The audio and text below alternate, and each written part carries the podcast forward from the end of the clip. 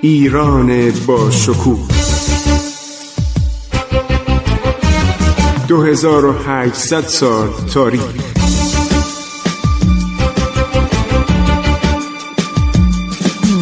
عبور از تاریخ.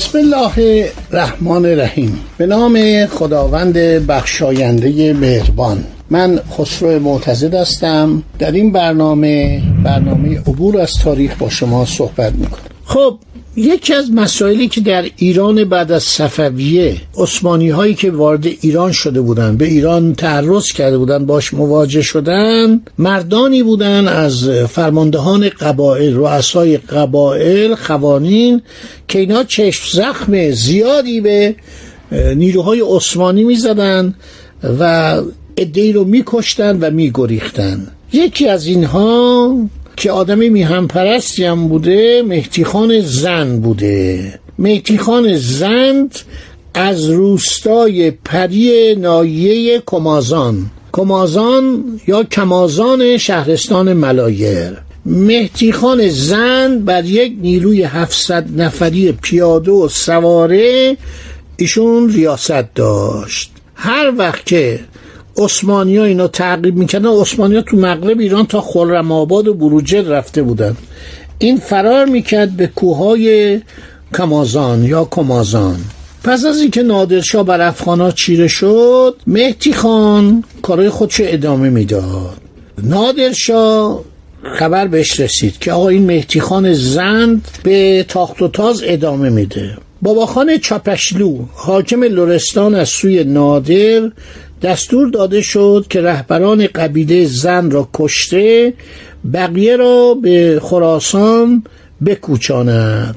یعنی کوچ بده برن اونجا. از این کالا می‌کردن. بابا خان چاپشلو توانست با هیلو نیرنگ عرض شود مهتی خان زند و دعوت کنه بگه پلو من.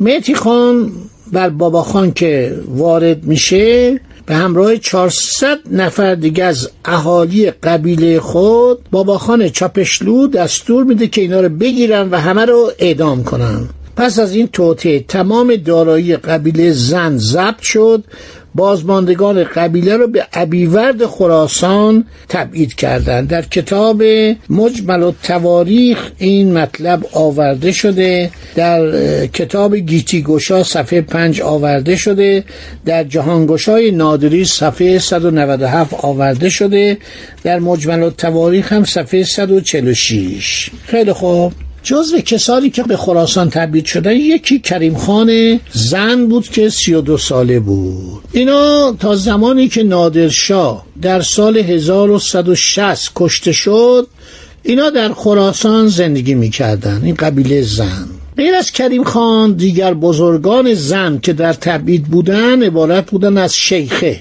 که بعدها اسمش شد شیخ علی خان زن. اسکندر و نادر یا ندر. که ربطی به افشار نداره. این ندر زنده قبیله زند هنگام اقامت در خراسان تحت تاثیر کشتار سرکردگان خود به دست باباخان چاپشلو ضمن این کینه که داشت نفرتی داشت هرگز سعی می‌کرد بهانه به دست دشمن نده.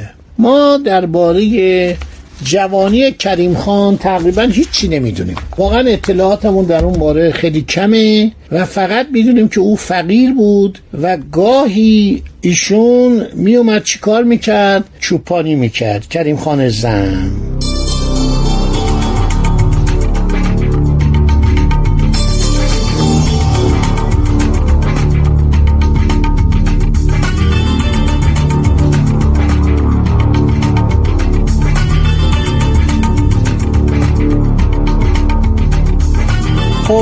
در کتاب تاریخ گیتی گوشام نوشته که حرکت دادن ایشان عرض شود انجام میشه. بقیه رجال و نسوان و اطفال آن فرقه بعد از اون 400 نفره که می‌کشن عرض شود روانه خراسان می‌کنن. در محلی موسوم به در جز همین در که محل عرض شود که حرکت و تاخت و تاز جماعت ترکمان است اونا رو ساکن نمودن. اینا رو می‌برن اونجا که صداشون در نیاد در یک سرزمین قریب اینا خان و بودا خان دو برادر بودن که در میان طایف زن بر سایر آن قوم فیروزمند بودند شرف سروری و رتبه برتری داشتند اینا خان برادر عرض شود بزرگتر را دو پسر بود. جناب محمد کریم خان بس ما کریم خان زن نباید بگیم. اینطوری که در کتاب تاریخ گیتی گشا آمده محمد کریم خان فرزند ارجمند و محمد صادق خان پسر کوچکتر که دو اختر بودند از برج سعادت حالا خیلی تعریف کرده. خیلی یعنی ده صد 15 صد این بدبختی تاریخ های ایرانی که آدم خسته می‌کنه. میگه اینا اهل شمشیر بودن. محمد کریم خان خیلی شجاع بود و همه ازش حساب میبردن و وقتی که نادرشاه از بین میره علی شاه همون علی قلی میرزای جنایتکار. اسباب سلطنت فرو چیده ابنای سلسله جلیله زن در زل رایت آن دو برادر سعادتمند اجتماع کرده میرن پلوی علی شاه علی شاه در اون مدت کوتاهی که کمتر از یه سال بود چند کار مهمم می‌کنه. یکیش این بود که جان التون رو به حضور میطلبه میگه آقا کشتی سازی تو ادامه بده. که نمی‌تونه. یعنی بیچاره نمی‌تونه یه شخصی بوده به نام حاجی جمال فومنی. این دیگه همه کاره مازندران و گیلان شده بود و جان التون بیچاره کشته میشه. به دست دشمنانش که اینا معمول روسیه تزاری بودن. نمی‌خواستن ایران صاحب کشتی بشه. علی شاه سلسله زن رو هم عرض شود که مورد لطف قرار میده. اینطوری که در کتاب تاریخ گیتی گشا نوشتن میگه آقا اجازه بدید ما بریم عراق. عراق عجم یعنی همون طرف جایی که قبلا بودن. ملایر و اون حدود بوده و اینا از به اصطلاح ابیورد و در جز اینا حرکت می‌کنن میرن به طرف عراق. منظور از عراق یعنی همین مناطق مرکزی ایران. علی شاه فوجی رو کمتر از لشکر پیلزور و شیرغرور آنها متعاقب فرقه زندیه میفرست. یعنی اول اجازه میده بعد پشیمون میشه. میگه خب اینا میرن اونجا ممکن اونجا رو به هم بزنن. و اینها میان. خیلی جالب نوشته. نوشته طایفه جلیله زند اینا داشتن برمیگشتن. محمد کریم خان برادر بزرگتره. محمد صادقتان برادر کوچیکتر. همه توایف وقتی میشتون قبایل به لک لور مقیم ملایر جمع میشن و کنار به اصطلاح دو برادر جمع میشن در اطراف دو برادر جمع میشن و ابراهیم شاه داشته با برادر خودش علی شاه افشار میجنگیده و درخواست کمک از زندیه می‌کنه که نامه می نویسه که ما هر شود که به شما احتیاج داریم. یه دم شکایت می‌کنن میگن زندیه که برگشتن دست غارت گشودن.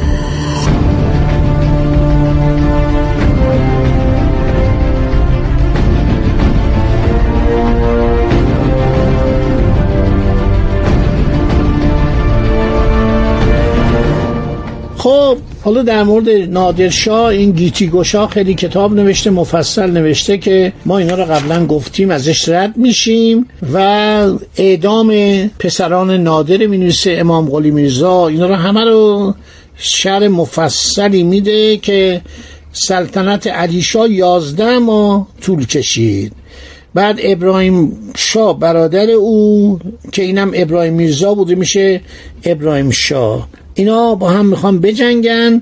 جالبه که در سلطانیه خمسه یعنی در سلطانیه زنجان هر شود که علی شاه شکست می‌خوره و ابراهیم شاه اونو اسیر می‌کنه و بعد او رو کور می‌کنه. ایشون هم مدتی سلطنت می‌کنه و این آدم هم آدم بیلیاقتی بوده. هر شود که عمرای خراسان و این فرماندهان نواهی و خوانین شارخشا رو از گوشه اختفا که به حکم علیشا مختفی بود یعنی اون رو پنهان کرده بودن برآورده تاج خسروی رو بر سرش می‌ذارن و ایشون رو میگن پادشاست و سربازای ابراهیم شام نمی جنگن میگن ما با شارخ نمی جنگیم شارخ نوه نادرشاست ما می‌خوایم جمع بشیم. دور نادر توپخانه زنبورک خانه کارخانجات و اساسه دولت و اسباب شوکت او را برداشته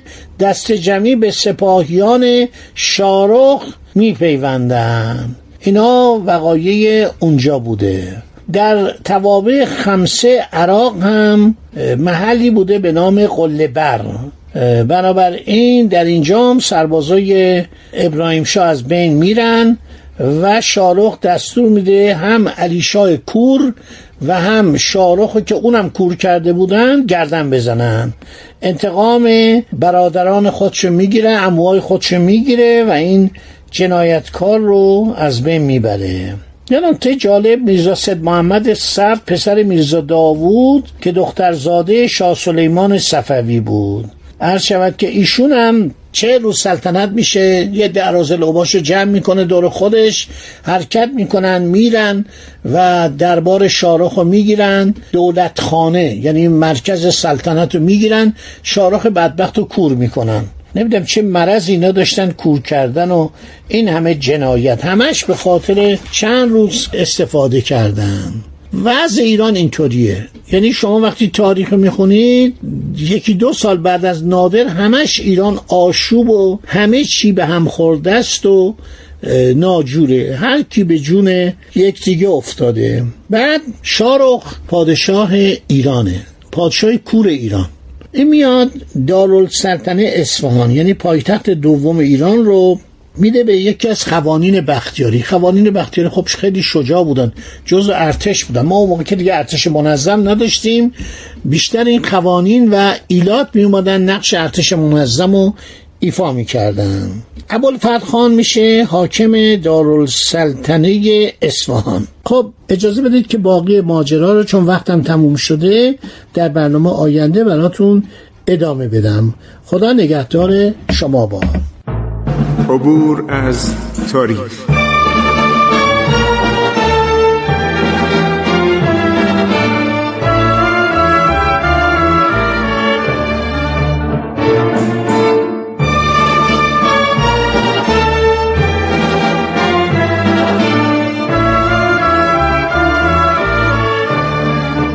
ایران با شکوه.